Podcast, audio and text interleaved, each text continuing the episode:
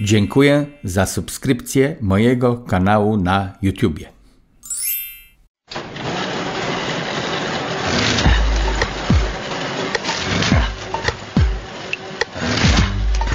Radiowy Przegląd Prasy. Komentują Wojciech Cejrowski i Andrzej Rudnik.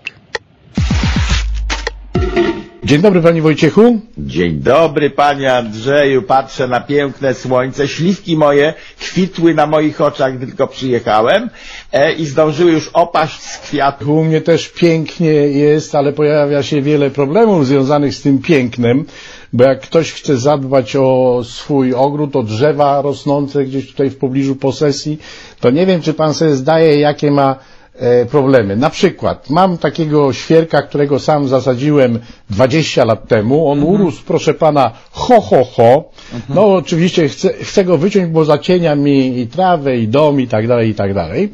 Musiałem uzyskać zgodę z Urzędu Miasta. No nie było z tym problemu, przyznaję. Tylko wie pan, z czym jest problem? Z ludźmi, którzy by mi wycięli tego świerka. Bo proszę pana, takie ceny sobie dyktują, że oni chyba, nie wiem, no jakąś politykę drenażu kieszeni ludzi stosują. Nie, to chodzi o to, że im więcej jest zasiłków, tym mniej osób pracuje. A im mniej osób pracuje, tym ci, którzy są dalej chętni do pracy, no mogą sobie życzyć większych cen. To co życzą sobie ekonomii. Im więcej zasiłków, opieki socjalnej i tak dalej, tym mniej ludzi chętnych do pracy. Często mówimy o polskiej polityce, może się oddalimy trochę za granicę. Francja, proszę pana, ulubiony pana makaron, jak pan mówił, Emmanuel Macron ma problemy. I teraz, wie pan, szkoda mi tego chłopa, panie Wojciechu. Tak, szkoda mi. Makaron na uszy, proszę pana. Kłamczuszek obrzydliwy, interesy francuskie, wie pan jak realizuje. Cały czas przeciwko NATO z ruskimi spółkuje, odkąd jest prezydentem. Bo przecież no i trochę z Chinami. Pamięta pan, dawno przed wojną ukraińską, jak sprzedawał okręty podwodne, kiedy NATO mówiło, że się Ruscy zbroją tam na Morzu Czarnym, Krym zajmują i tak dalej, a on posuwał te, bo dla Francji to był dobry interes. No tak, ale jednocześnie Francja jest w NATO, więc to wkurzało innych członków NATO, że on pokątnie sprzedaje te łodzie podwodne. To nie jest uczciwy gość. A my mieliśmy okazję kupić od Francuzów śmigłowce, proszę pana, karakale sławne, ale nie kupiliśmy ich. Ale teraz Macron się zastanawia, co pan powie, czy walczy w słusznej sprawie, w dobrej sprawie, czy nie. Chce podniesienia wieku emerytalnego z 62 do 64 lat. Tak. No bo wszyscy ekonomiści logicznie myślący wyliczyli, że no nie będzie stać państwa na utrzymanie emerytów, bo społeczeństwo się coraz szybciej, proszę pana, starzeje, jeżeli nie przedłuży się tego wieku emerytalnego i ci, którzy przez te 2 dodatkowe lata czy 3 będą pracować, będą zarabiać na tych, którzy już są na emeryturze. I taki się rozległ krzyk we Francji, no demonstracje, demolowania, gwizdy, gdzie się pojawi Macron. No z jednej strony, proszę pana, myśli facet logicznie, a z drugiej strony no ludzie mogą być wkurzeni, że będą musieli pracować 2 lata dłużej, ale taki jest trend na całym świecie. On nie myśli logicznie. Polityk powinien logikę plasować inaczej. Mam pewien pomysł, czy jestem w stanie go obronić przed narodem, bo moja władza, pomimo że mam policję, więzienia i inne aparaty, jednak pochodzi od narodu i to jest taki układ sił, że do pewnego momentu można naród zmuszać do różnych rzeczy. Tak jak generał Jaruzelski w Polsce ogłosił stan wojenny, zmuszał nas godziną policyjną i tak dalej. Potem podobne ruchy wykonywał Morawiecki w COVID-zie, kiedy za wyjście z domu było aresztowanie, za pójście do piaskownicy i tak dalej, ciężkie kary, przymuszał nas do różnych rzeczy. To się daje robić na społeczeństwie do pewnego momentu. Jest taki moment przełamowy, kiedy społeczeństwo mówi, was jest mniej, was policjantów, albo część policjantów mówi, my już więcej nie będziemy tych rozkazów wykonywać, nie będziemy strzelać do tłumu naszych rodaków. I wtedy władza przekonuje się, że no nie ma władzy, bo jej się naród zbuntował. I tu mamy przypadek właśnie buntu. Polityk, logiką posługujący się, jak pan powiedział, powinien zrobić coś takiego. Jeżeli ja ludziom będę tłumaczył jak krowie na granicy, że ZUS się za chwilę zawali, w Polsce też się zawali, bo nie ma kto wpłacać. Żeby się nie zawalił, to musimy wydłużyć czas, musimy wam ukraść 2 lata, emerytury i zmusić was do pracy przez dodatkowe 2 lata.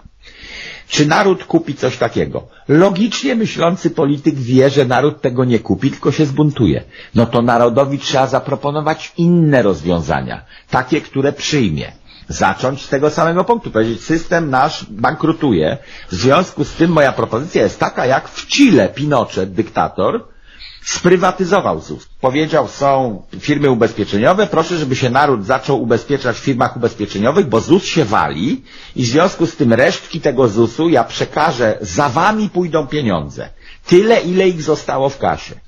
Jeżeli tam jest 1000 w tej kasie ZUS-u, to jak sobie założysz ubezpieczenie jakieś prywatne, to cały twój 1000 ci damy, bo tylko tyle mamy. I to jest mój pomysł na ratunek. Mógłby, logicznie myśląc i argumentując, obronić taką koncepcję. Natomiast nie da się obronić koncepcji, ukradniemy wam 2 lata emerytury, będziecie dłużej pracować. Prawdopodobnie to wejdzie w życie, bo Macron jest drugą kadencję prezydentem, trzecią już nie będzie i można by powiedzieć, że on zrobił dobrą robotę dla swojego następcy, bo żaden prezydent podejmujący taką decyzję nie będzie prezydentem popularnym i żaden polityk, który aspiruje do roli na przykład prezydenta przed wyborami, też by nie zyskał popularności, jeżeli by powiedział, że podnosi wiek emerytalny. No ale przecież kandydaci wystartują teraz pod hasłami, my cofniemy tę decyzję. My cofniemy. No tak, a wie pan skąd to znamy? Z Polski to znamy, panie Wojciechu, ale niedługo też się pojawi problem, że nie ma kto płacić na emerytów tych polskich. No nie ma i cały czas ZUS jest dofinansowywany, co roku dostaje forsę z innych źródeł. Trzeba narodowi uczciwie powiedzieć, ten system zbankrutował. No, zbankrutował. Ratujemy to kroplówką jakąś, w związku z tym, że zbankrutował. Jakieś inne poproszę propozycje. Na pewno jest więcej pomysłów niż ten pomysł Pinocheta. Można by na coś wpaść jeszcze, a oni tylko mają jedno. Podwyższyć wiek emerytalny, a potem następnie obniżyć i nic nie zmieniamy w ZUS-ie. ZUS jest niewydajną maszyną w ogóle. Jakby był prywatny, to byłby bardziej wydajny, bo prywatniarz by połowę tych pierdzących stołki urzędników po prostu usunął stamtąd, jako niepotrzebnych. Połowę kwitków by usunął. Po co to zaświadczenie, proszę pani? Mamy PESEL, to po co tam jeszcze wpisywać datę urodzenia? To już nie róbmy niektórych rzeczy. Tak by zrobił prywatniarz. Obiecaliśmy, że porozmawiamy o wyborach zbliżających się w naszym kraju, panie Wojciechu, i tutaj mam dla pana taką fajną informację, bo pan, jak sobie przypominam, miłośnikiem Konfederacji był jeszcze niedawno. Nie, nigdy nie byłem. Bardzo... Ale wychwalał pan takiego człowieka jak Bosak na przykład. Nie, nie, wziąłem go na wywiad u mnie w kajucie, kiedy kandydował na prezydenta. Chwaliłem go jako chłopaka w początkach jego kariery, aktywistę, wtedy był aktywistą. Natomiast kiedy został politykiem, to zacząłem mu się przyglądać bardziej sceptycznie i ostrożnie, bo politycy siłą rzeczy wchodzą w różne układy. I wziąłem go sobie na rozmowę, kiedy kandydował na prezydenta. I z tej rozmowy, ona do dzisiaj w sieci wisi, wynikało, że on się nie nadaje, być może jeszcze, na prezydenta. Absolutnie się nie nadaje. Korwin-Micka jest niepokojący, ja nie wiem, czy on jest w Konfederacji, ale chyba jest, albo był. Tak, natomiast Braun jest niepokojący w stopniu maksymalnym. Tak pięknie mówi po polsku, tak długimi zdaniami, że musi mieć coś nie tak z czaszką. No, panie Wojciechu, normalny i tutaj widzi pan... jest w stanie napisać takie zdania, a on z rękawa 20 minut mówi i nie zrobi żadnego błędu gramatycznego, a jego zdania są długaśne, na pół strony. Proszę pana, poszli pana tropem, pana ciągiem myślenia. Korwin-Mikke, ci z Konfederacji, Korwin-Mikke i Grzegorz Braun schowani gdzieś, proszę pana, na drugi plan albo i trzeci plan, a na pierwszy plan wysunęli się młodzi liderzy Sławomir Mentzen i Krzysztof Bosak. I teraz się okazuje, proszę pana, że czyni się badania, jak to zwykle bywa przed wyborami, nawet przed kampanią wyborczą, i ta Konfederacja wywindowała się na 15%, bo mają tak populistyczne hasła, to co mówią jest tak, miód na serce wielu ludzi, że kraina szczęśliwości ma być. Podatki polikwidowane, proszę pana, mnóstwo takich rzeczy. W poniedziałek będę rozmawiał, w poniedziałek, jak państwo słuchają tej audycji, to ten poniedziałek już był. Natomiast w stosunku do naszego czasu, pana Rudnika i mojego dzisiaj, kiedy rozmawiamy, jest piątek, a ja w poniedziałek będę z tym Mentzenem rozmawiał, panem Mentzenem. I jak on powie hasło, obniżymy podatki, to ja nie będę pytał o ile, ani kiedy, to są pierwsze pytania dziennikarzy, Obietnica wyborcza. Ktoś obiecuje, obniżymy podatki. To naród pyta, ten chętny do głosowania na Konfederację, o ile. I potem polityk Mentzen mówi, no o 10% obniżymy. I pan głupio, panie Rudnik, odda na niego głos, podczas gdy podstawowym pytaniem jest, obniżycie podatki? A jak? To jak? Czyimi rękami? To trzeba ustawę zmienić. Was jest tam 27 chłopców. Jak? Obniżycie podatki? Dobrze, to jest wasz cel. Ale jak? Proszę mi modus operandi podać. I wtedy oni wymiękają i mówią, no nie wiemy jak. No panie Wojciechu, nie wiem czy tak, nie wiem do końca czy tak jest rzeczywiście, bo mogą być języczkiem uwagi, proszę pana. Jeżeli będzie brakować rządzącym do większości w Sejmie, tym, którzy utworzą rząd, będzie brakować 10 głosów, a Konfederacja będzie liczyć na przykład 20 posłów, to będą się liczyć, proszę pana, i będą mogli tak zamieszać. Gdyby mi tak odpowiedział, to ja mu powiem, uważasz człowieku naiwny, że PiS, socjalistyczny rozdawca, grabią ludziom pieniądze i potem rozdają ludziom ugrabione pieniądze, że oni pójdą na obniżenie podatków? Może prowizorka jakaś, że pół punktu i pół jeszcze czegoś, przecinka obniżą? Natomiast radykalne obniżenie typu likwidacja VAT-u nie nastąpi, więc nie opowiadaj mi bajaluk. To jest nierealny pomysł. W każdym razie PiS podobno wydał rozkaz, proszę pana, żeby nie atakować Konfederacji przed wyborami, bo Anusz Widelec będą potrzebni do zjednoczenia się, ale i jedni i drudzy mówią, że nie ma takich planów, ale zobaczymy jak to będzie. Pamiętamy Ligę Polskich Rodzin, Lepera i tam inne konfiguracje takie, nie ma takich Kaczyński, planów. Tak, przygarnął, Lepera wszystkich, od prawa do prawie lewa. Dzisiaj takich planów nie ma, może nawet szczerze mówią, ale jak zobaczą wynik wyborczy, to się pojawią nowe plany. Jeszcze raz dzisiaj za granicę. Chciałbym, żebyśmy się udali w Węgry. Nie wiem, czy pan pamięta, państwo pamiętają zapewne, jak nadprezes w naszym kraju się podniecał i mówił, że zrobimy, że w Warszawie będzie drugi Budapeszt. Pamięta pan, panie No nie da się, bo Budapeszt nie był wyburzony, natomiast Warszawę wyburzyli w zasadzie Ruscy, bo jakby przejechali tutaj w trakcie powstania warszawskiego ratować Warszawę, no to Niemcy by nie wyburzyli Warszawy, a to, że Ruscy siedzieli po drugiej stronie Wisły, to moim zdaniem jest nie niemiecka, tylko sowiecka odpowiedzialność za wyburzenie Warszawy, a Budapeszt stoi, więc nie da się Budapesztu. Tak, ale to oczywiście traktujemy to jako przenośnie Budapeszt. Nadprezesowi chodziło o to, żeby nasza polityka była taka jak polityka węgierska, a na Węgrzech, jak wszyscy wiemy, od wielu lat rządzi taki facet, który się nazywa Orban tak. I on także opanował najważniejsze instytucje, Trybunał Węgierski Konstytucyjny, media, i prowadzi swoją politykę także w czasie wojny, napaści Rosjan na Ukrainę. Zjednoczony jest z Rosjanami, chwali Putina, gdzie się tylko da, spotyka się z Putinem.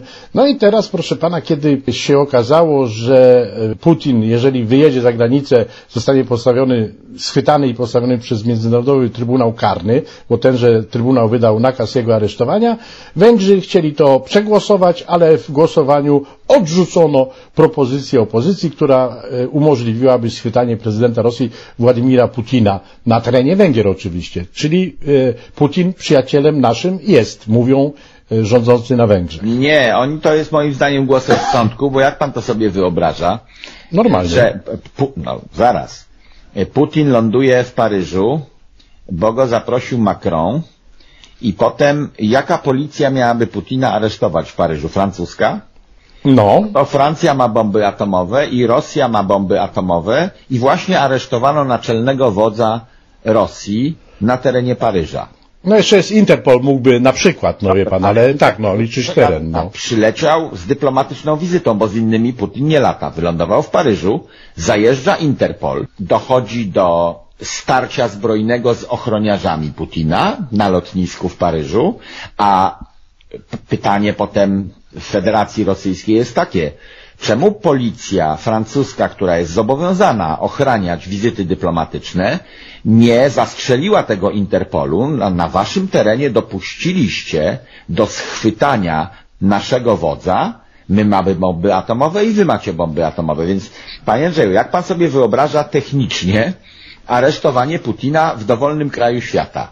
No technicznie rzeczywiście to jest trudne, bo gdyby jechał, że tak powiem, prywatnie, bez zaproszenia danego kraju, gdzieś tam no, do Francji, jak jesteśmy, taki głupi nie jest, ale gdyby pojechał, no to wtedy jego schwytanie byłoby normalne. Przypuszczam, że teraz, kiedy został wydany ten nakaz aresztowania Putina przez Międzynarodowy Trybunał Karny, no to jeżeli by jechał gdzieś za granicę, to drogami dyplomatycznymi żądano by takiego glejtu, żelaznego listu, że nie zostanie zatrzymany i aresztowany. Ale no, nie musi o to prosić. Przy wizytach dyplomatycznych to samo przez się rozumie, że jest taki glejt. No dlatego policja nie wchodzi do ambasady, dlatego ambasada jest eksterytorialna. Dowolna ambasada w dowolnym miejscu. To się rozumie. Na paszporcie dyplomatycznym nie sprawdzają panu walizek, nie robią rewizji. Może pan kokainę wozić, pana nie ruszą, bo jest pan na paszporcie dyplomatycznym. No więc nakaz aresztowania Putina, kto w ogóle, co za dureń wpadł na taki pomysł? Przecież on jest niewykonalny, a gdyby był wykonany, to jest bardzo niebezpieczny. Aresztujemy wodza kraju, który ma najwięcej ładunków nuklearnych na kuli ziemskiej. No może w podtekście jest to, proszę pana, no że niebezpieczne. Tak, że możemy sobie wyobrazić, chociaż to też taka mrzonka może jest, że Putin kiedyś przestanie być prezydentem tego paskudnego kraju, czyli Rosji, i wtedy można by było schwytać. Ale już kończąc ten wątek, panie Wojciechu, nie sądzi pan, że niepotrzebne są takie głosowania w parlamencie, jak w tym przypadku węgierskim, że odrzucamy propozycję umożliwiającą schwytanie prezydenta Władimira Putina? Nie lepiej się nad tym pochylić z pokorą i z ciszą, panie Wojciechu, i nie robić takich spektakularnych gestów? A według mnie tam był kruczek techniczny taki. Otóż ten Międzynarodowy Trybunał Karny, glejty podpisało ileś tam państw, prawie 200 państw na kuli ziemskiej, ale potem taki podpisana deklaracja musi być zatwierdzona w głosowaniu w danym parlamencie. I Węgrzy się zorientowali, akurat Węgrzy z opozycji, że nie podpisano jakiegoś kwitka, czyli formalnie niby odbyliśmy wstępne rozmowy i podpisano deklarację na włączenie się Węgier do Międzynarodowego Trybunału Karnego, natomiast parlament nasz tego nie uchwalił. No to ta opozycja przyleciała, mówi niech parlament uchwali. Grupa Orbana powiedziała nie. My za czymś takim nie będziemy głosowali, bo gdyby Putin przyjechał na Węgry, to musielibyśmy go aresztować, a on ma bomby, a my nie mamy. I tylko to kiepsko się porobiło, bo i Węgry nie są w Międzynarodowym Trybunale Karnym. Jak na początku wspomniałem tego fragmentu naszej rozmowy, miał być w Warszawie Budapeszt, na szczęście nie ma, no ale niektórzy w dalszym ciągu sądzą, że Węgrzy to nasi kumple, a przede wszystkim Orban. A mnie się podoba bardzo niezależna polityka. Szczegółów nie studiowałem, ale sam fakt, że ta polityka węgierska jest suwerenna. Dużo bardziej suwerenna niż lizanie butów unijnych i no amerykańskich przez polską władzę. Ale panie Wojciechu, rosyjsko-węgierska przyjaźń to trochę dysonuje, jeżeli chodzi o to, co się dzieje w Europie. Zadaniem Orbana jest dbać o interes Węgrów. Ja dawno nie patrzyłem na mapę, nie wiem jak tam blisko Putin ma do Budapesztu, ale być może taka tchórzliwa postawa jakoś się tłumaczy na Węgrzech. Proszę popatrzeć na Czechów. Straszne tchórze w czasie II wojny światowej i ich tchórzostwo spowodowało, że byli okupowani przez Niemców dużo bardziej miękko niż Polska i nie zniszczono im Pragi, bo tam sobie Szkopy piły piwko. No więc to, co robili Czesi w czasach Hitlera, jest jakoś podobne do tego, co robią Węgrzy w czasach Putina. Oni próbują ocalić swoje miasto. Z naszego punktu widzenia zachowują się tchórzliwie, niebohatersko, a z ich punktu widzenia pragmatycznie. Porównania z II wojną światową to czasami inna skala tego wszystkiego była, ale coś w tym jest. Kończymy dzisiaj, dziękujemy za uwagę, do usłyszenia. Bye. Był to radiowy przegląd prasy. Komentowali Wojciech Cejrowski i Andrzej Rudnik.